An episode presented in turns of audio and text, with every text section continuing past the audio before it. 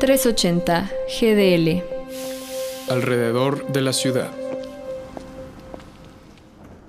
Bienvenidos a En Resumidas Cuentas. Yo soy Andrea Cajiga y este es un espacio donde te contamos algunas noticias de la semana en pocos minutos. Eh, pienso que está al 100 el aeropuerto. El Aeropuerto Internacional Felipe Ángeles se inaugura en medio de críticas en redes sociales.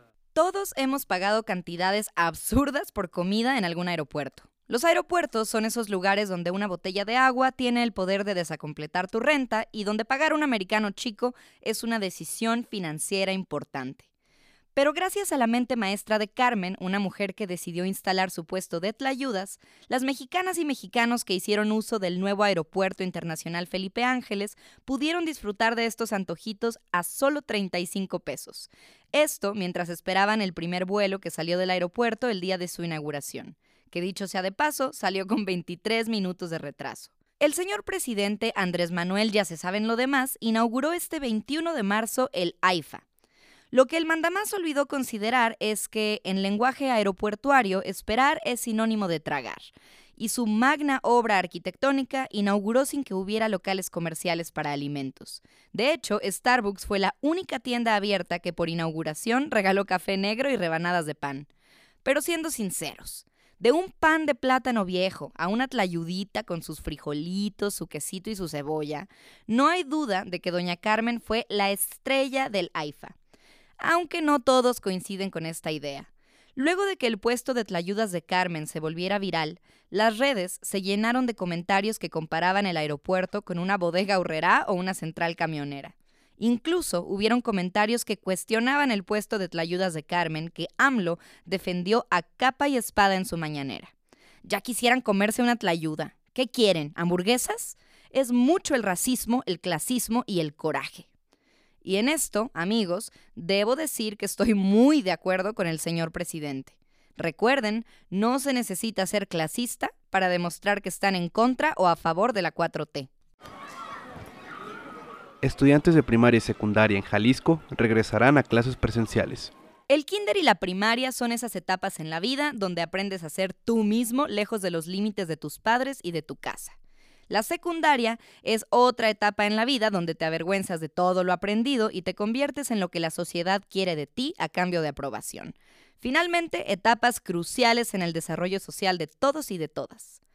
Por eso me da tanto gusto informarles que este 28 de marzo los alumnos de kinder, primaria y secundaria regresarán al 100% a clases presenciales, según lo detalló el secretario de Educación de Jalisco, Juan Carlos Flores Miramontes. Ya no va a exigirse un límite de aforo en los salones, pero sí el uso del cubrebocas. Así que les deseamos un muy feliz regreso a clases a todas las infancias, pero en especial a sus madres y a sus padres, pues estamos seguros de que nadie está tan feliz con este regreso a la presencialidad como quienes tuvieron a sus hijos en casa los últimos dos años. Porque si no, vamos a vernos obligados. En Nuevo León inicia plan de restricción de agua por zonas. El acceso al agua suficiente, saludable, aceptable y asequible es un derecho humano. A pesar de ello, millones de mexicanos no tienen acceso a este recurso. El 22 de marzo se celebró el Día Mundial del Agua, que más que una celebración debería ser un recordatorio de la crisis hídrica que estamos atravesando.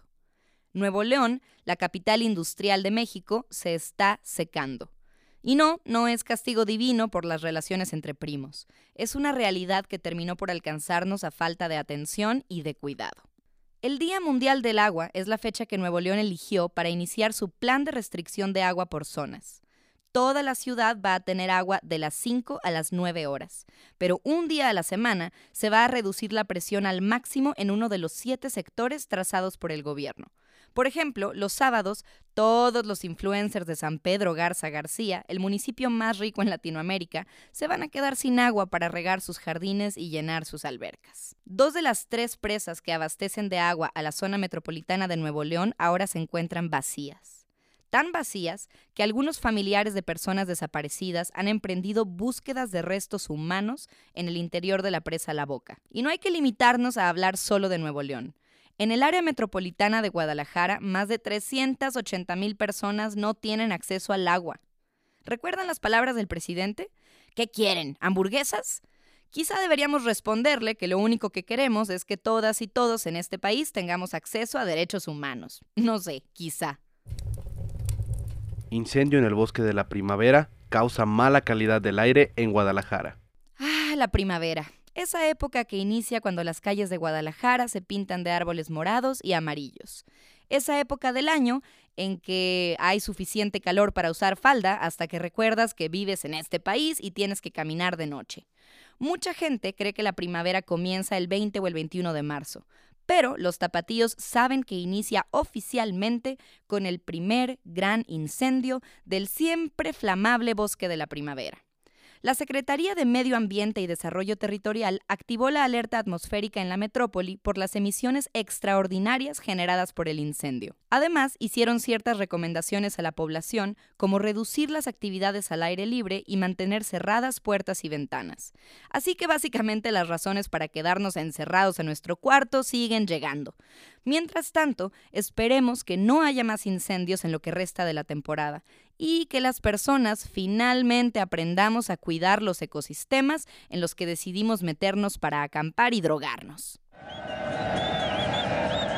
Las sanciones por el grito de puto quedan en manos de la Federación Mexicana de Fútbol. Una semana agitada para el mundo de los deportes. Las cosas siguen avanzando desde aquellos eventos trágicos entre Querétaro y Atlas. Tras la asamblea de dueños, se decidió que el Querétaro no sería desafiliado y que la corregidora tendrá un veto de un año. Pero muchos aficionados quedaron inconformes con estas sanciones, pues consideran consideramos que el castigo debió haber sido mucho más severo. Muchos de estos fanáticos se manifestaron en redes sociales y comenzaron a organizarse para así asistir a los estadios y usar como protesta el grito de puto, que está vetado de todos los partidos profesionales. Con esto quieren conseguir que la FIFA sancione a México y así se pueda quedar fuera del Mundial de Qatar 2022, o bien que se le retire la sede para la Copa Mundial de 2026. Por su parte, el presidente de la Federación Mexicana de Fútbol, John de Luisa, respondió que si gritan puto no vuelven a entrar a un estadio. Ya veremos cómo se desenvuelven las cosas. Esto fue todo por hoy, pero nos escuchamos en una semana para seguir hablando en resumidas cuentas. Mientras tanto, no olviden seguir a 380 GDL en todas sus redes sociales, Facebook, Instagram, TikTok, Twitter y Twitch para mantenerse al tanto del periodismo en la ciudad.